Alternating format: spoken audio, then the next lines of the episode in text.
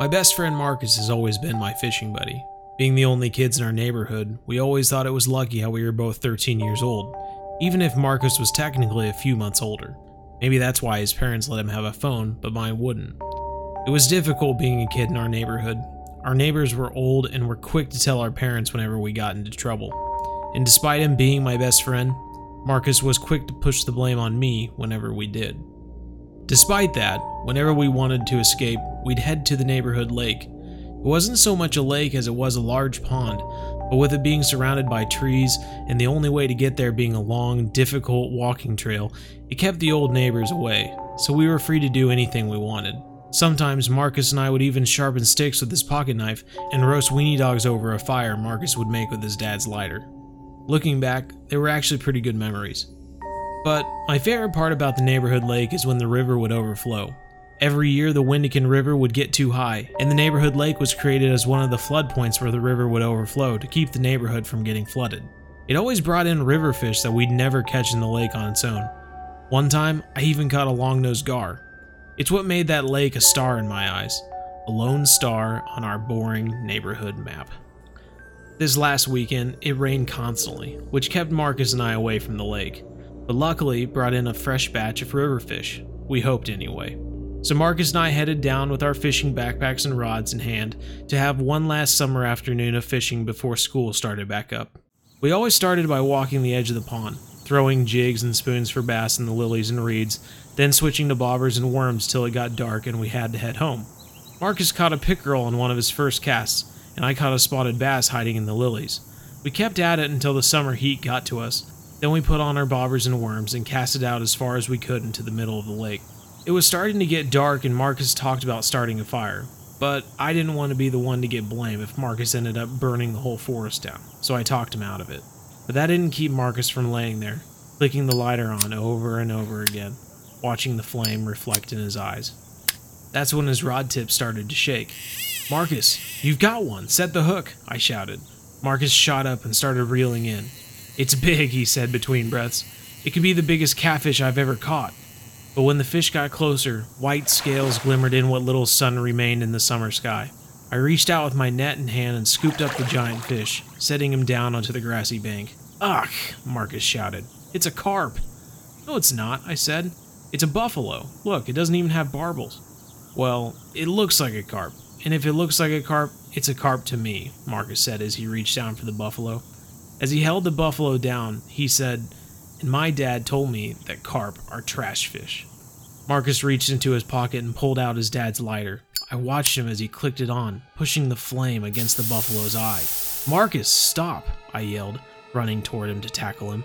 But Marcus pushed me away and pulled out his pocket knife. Stop being such a wuss. It's a stupid carp. No one is going to care. He then took out his pocket knife and slashed the buffalo's sides as it wriggled and flipped, trying to escape back into the lake. You're not going anywhere, Marcus said as he grabbed the buffalo again, licking on his lighter and pushing it into the other eye until both eyes were pure white, blinded by the heat of the flame. Marcus then cut a few more slashes into the buffalo, grabbed it by the tail, and flung it back into the lake as far as he could. Let's go, he said. I'm done with this fishing lake. It's boring today. I grabbed my backpack and reeled in my rod, staring at the smallmouth buffalo belly up in the middle of the lake as the flies started to buzz around it. Walking back to our neighborhood on the trail, neither of us said anything to each other. I couldn't believe what Marcus had done. We walked on for what felt like miles. The trail seemed so much longer for some reason, but it wasn't until the sun went down that it started getting cold and I started to get a little worried. It felt like we were walking in a giant circle. The trail just always seemed to turn right, until we were right back at the neighborhood lake. We had never been to the lake at this time of night. It looked so eerie with the fog rolling in, covering the lake to the point where we couldn't see anything but cattails and trees around it. We're lost, Marcus. We can't see a thing, I said. Easy, Marcus replied. I'll call my parents to meet us out here. But as Marcus looked at his phone, his eyes grew wider. There was no reception. That's strange, Marcus said. We usually always have reception in 5G out here. Then the phone turned black, and Marcus let out a groan. Ugh, I swear I charged it last night.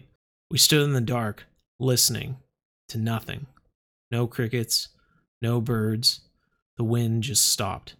Well, this is just great. Good going, genius, I yelled. We're lost. We can't call our parents, and it's getting colder and colder out here, dude. I'm freezing.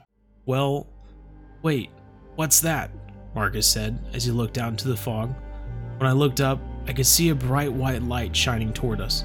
It's our parents, Marcus shouted. They've come to find us, as he started walking towards the light. To me, I couldn't see anything. The light was just growing stronger and stronger to the point where I had to cover my eyes. And the ringing, my ears were vibrating with a constant ring. Marcus, stop. You're in the lake. It's obviously not your parents. I tried shouting over the sound of the ringing and Marcus sloshing through the lake water. Yes, it is, Marcus shouted. I can hear them calling to me. Come on, they're this way. The light grew stronger and stronger until all I could see was white light, and all I could hear was ringing in my ears until it wasn't. I woke up in my bed. It was all a dream, I said to myself. I got up, walked downstairs where my parents were making breakfast. Hey, kiddo, going to get some fishing in before school starts? My dad asks. Oh, that's what Marcus and I did yesterday, and I think I'm ready for school now. My dad let out a chuckle, then went back to watching ESPN highlights. I sat down at the kitchen table thinking about the previous night. It was all so vivid. What a dream, I thought. That's when the doorbell rang. Answer the door, will you, bud? My dad said. I walked over to the front door, but when I opened it, my eyes grew wide. There were police officers, an ambulance, and Marcus's parents? Are you a friend of Marcus? The officer said as he stared toward me. My father stepped in behind me at this point and said, What's the problem, officer? The officer shifted his glare and looked towards my father. Would you come with us, please, sir? Just a moment of your time. Marcus's mother let out a cry as Marcus's father looked at the ground. My father and I, not wanting to add to the scene, followed the officers to the back of the ambulance. I could see a shape under a white cloth on the ambulance gurney, and when the officer removed the cloth, to this day I still cannot shake what I saw. It was Marcus pale skin, veins blue, scarred from head to toe with slashes, as if by a knife, and eyes stark white, blinded mad as if by flame. They found him belly up in the lake this morning. Have you any information for us, son?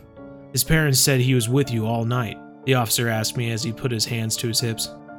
I paused for a moment, thinking about what I could say that they would even believe. The buffalo, the fog, the white light, the ringing. I looked up at the officers and Marcus's parents. I. Uh, you should always treat your fish with respect, even if you don't plan on eating them, I said as I looked up at my dad. It's been 13 years since that night.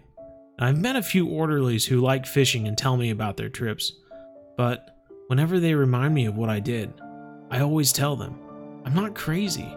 I didn't kill him. It was the Mad Eye Buffalo, I said. It was the Mad Eye Buffalo. So, if you ever see a white light when you're fishing in the evening, I recommend going in the opposite direction, and always treat your fish with respect.